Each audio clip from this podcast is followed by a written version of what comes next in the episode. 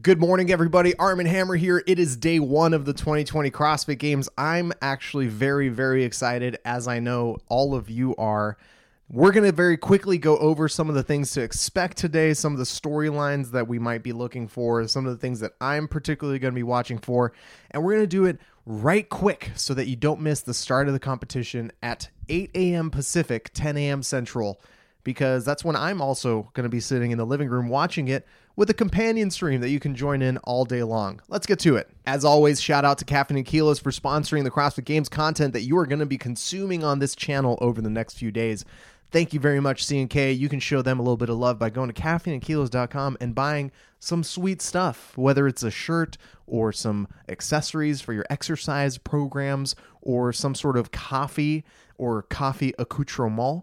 All of it is there, caffeineandkilos.com. Let's get to it. Here's the deal, folks. It's been a long, exhausting, brutal season with many, many twists and turns, and we are finally here. The 2020 games are actually happening 14 months later after the 2019 CrossFit Games. So, this is by far the longest CrossFit Games season that has ever existed.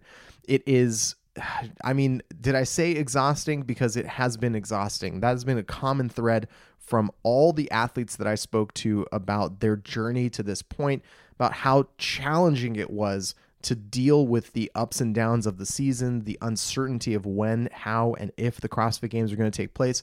But we're here. We now have the athletes in place, the events mostly announced, and we know for a fact that it's going to be kicking off later this morning. Day one of the 2020 CrossFit Games Finals has five scored events in it. We're going to go ahead and run through them really quickly. Remember, this has the entirety of the 2007 CrossFit Games plus two more events added in. And it might, uh, you know, by the time the day is over, we might have a new reigning champ for toughest opening day of CrossFit Games competition in history.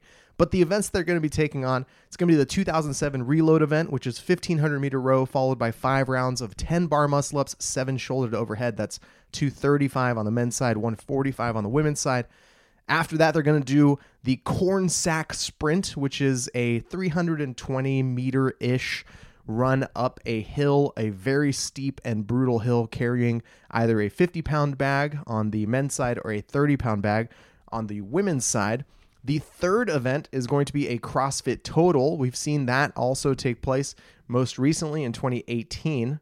The fourth event has yet to be announced, but it includes handstand walking. And the fifth and final event of the day is a ranch trail run. So they're going to be getting out there, getting into the trails on the CrossFit Ranch, which is something that, you know, I think uh, all the athletes should have been expecting at this point. And the mountain lion uh, warnings from Dave Castro are in full swing. Now, while there's a lot that we know about day one of the 2020 CrossFit Games, there is quite a few things that we don't know. And the three main things that I am looking forward to sort of learning across this day, the things that I'm sort of excited about getting some of the haze pulled away so I can learn a little bit more about this is first off, what is Event 4? We know it has handstand walking in it, but we don't know whether it's just handstand walking for uh, max distance or if it's like do this distance for time or if it's some sort of more complicated couplet, triplet, or chipper. We also don't know the distance that the ranch trail run is going to take. Is it going to be a 5K? Is it going to be a 10K? My gut tells me it's going to be something closer to a 10K because it just needs to be a little bit longer in order for the test itself to balance out for those longer time domains. And the last thing is seems like kind of a simple thing, but really we don't know why there is a 10 minute broadcast in the middle of the day. So we have these two broadcasts that are the morning broadcast and then the late morning broadcast. And then there's this 10 minute window that they're broadcasting something live. And then there's the evening broadcast, which I'm assuming is going to be the trail run. So without really knowing what is going on there, my guess is it's some sort of an announcement or some sort of a clarification or some sort of a, you know, part of the showmanship thing. It's incredibly unlikely that that 10 minute broadcast is an event because there's no way you could fit a pre show, the event, and the post show in 10 minutes unless they're doing like a 100 meter sprint, all 10 of them at once. There are also three main things that I am looking for in this day of competition. The three main things that I'm paying attention for. The first thing is going to be fireworks in event one. The first event of the day, this 2007 reload event, is absolutely going to be a lot of fun to watch. The 1500 meter row is going to be a decent buy in, but those five rounds of 10 bar muscle ups and seven shoulder to overhead I expect the athletes to do them unbroken. I expect them to go very quickly. I expect there to be some jockeying in terms of watching where everybody else is and sort of making sure that they're staying ahead of their competitors. And this is the very first time that we're seeing such a small athlete, the the small, field of athletes compete all at the same time. Uh, I don't know if it's going to have all 10 of the athletes going at once, but it's certainly, even if it just has five and then another heat of five, that is very, very unique to this specific version of the CrossFit Games. Another thing that I'm keeping my eye out for is improvements in the CrossFit Total. A lot of these athletes did the 2018 CrossFit Total. We saw Matt do it, we saw Tia do it, we've seen Katrin do it, we saw Noah do it. I mean, we have some data here to see just how much stronger can these athletes get across a two year period. And something, by the way, that stuck out to me when I was looking at these these records from the 2018 CrossFit Total, Noah pressed 220 pounds.